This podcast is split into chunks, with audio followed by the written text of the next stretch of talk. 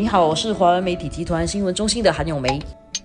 你好，我是何希薇。很多人都在想，本来剩两个星期，变成剩下六个星期不可以出门，我们还是得用比较理性的态度来对待这个事情了。因为这场疫情啊，真的是越来越给我们感觉到是非常不简单的、很难打的一场仗。我们现在看一下这些收紧措施啊，对个人跟企业的影响啊。整个措施收紧之后呢，很多条例都出现了一些变化。比如说，现在我们都要成为独行侠了，就是出门啊，不要携老带幼的一起出去，尽可能就是自己一。个人出去去巴萨买东西呢，也不要当着去逛街，就是要想要买什么就进去了。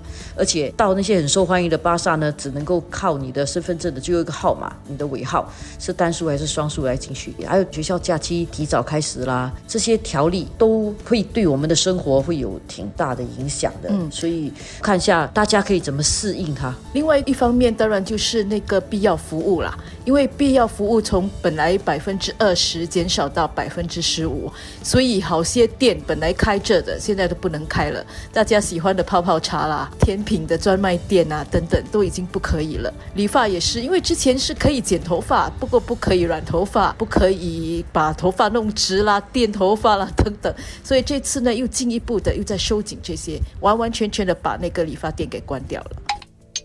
很多人会问了，这些条例那么多，我怎么记得？到底我是不是可以去这个地方啊？是不是可以去另外一个地方？这这个怎么办呢？就是如果有不清楚的地方，有怎么样的一些途径，可能可以让大家去问一下，还是去参考一下，有没有这样子的一些途径呢？这个我们其实做新闻也会很担心的，所以我们现在是跟卫生部问更多的问题，还有跟这个贸工部问更多问题，因为贸工部是管哪一些东西可以开，哪些。东西不可以做生意的，然后卫生部是管大家要怎么样确保病毒不扩散，所以你的行为要怎样的。然后呢，环境部呢是负责去抓执法，但还有其他相关的部门也是在做执法的工作。所以好几个部门我们都需要问，比如说卫生部，它有个条例，它是说不要结群出门，家人就要单独出去。这样就有读者来问说，他妻子怀孕啊，或者老年人啊，这样怎么办？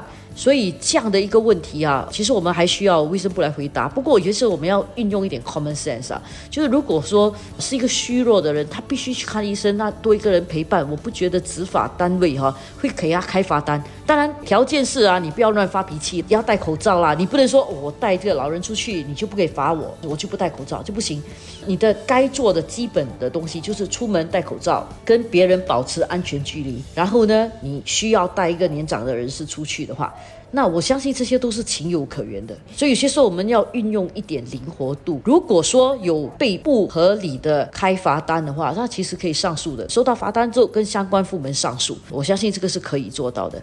但是有一点就是，确实政府部门在定一些条例的时候呢，很多东西在推出的时候没有办法解释清楚，好像一些用词，像我面包店可以开，蛋糕店不可以开；有些面包店的名字像蛋糕店，有些蛋糕店的名字像面包店，像。怎么办？然后，如果你又卖面包又卖蛋糕，那你是不是只可以卖面包，不可以卖蛋糕？我相信是有可能，你只可以卖面包，不可以卖蛋糕的，因为。如此一来啊，本来你要请两个人嘛，一个面包师，一个蛋糕师。但是如果现在跟你讲，你只可以卖面包，那至少你的蛋糕师可以休息，你的店里面就会少一点人，病毒的传播就会少一点。总而言之，就是尽量可以不出门就不出门，那是最好的一个防范的措施吧。对，我们记得大原则，因为很多小原则我们很难理清，但是我们记得大原则。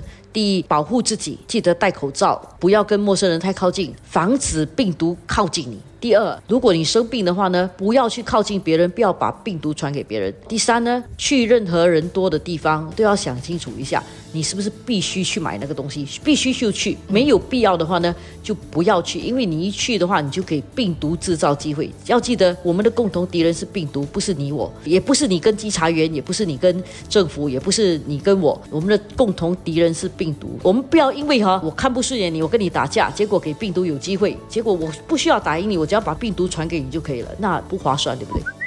条例啊，确实是很新啊，从来没有过的嘛。我们大家都向往自由的生活，现在跟你讲说你不可以买泡泡茶，现在跟你讲你出门不可以两个人一起出去，都要做独行侠，这样的一种生活其实是挺不方便的。但是在这种情况底下，我们需要真的以大局为重了。而且我觉得这样的一种情况，我们东方社会看起来是比较可以做到的。我们应该拿出我们自己东方社会里面的一些以大我为主的这种内涵哦，来克服现在的这个问题。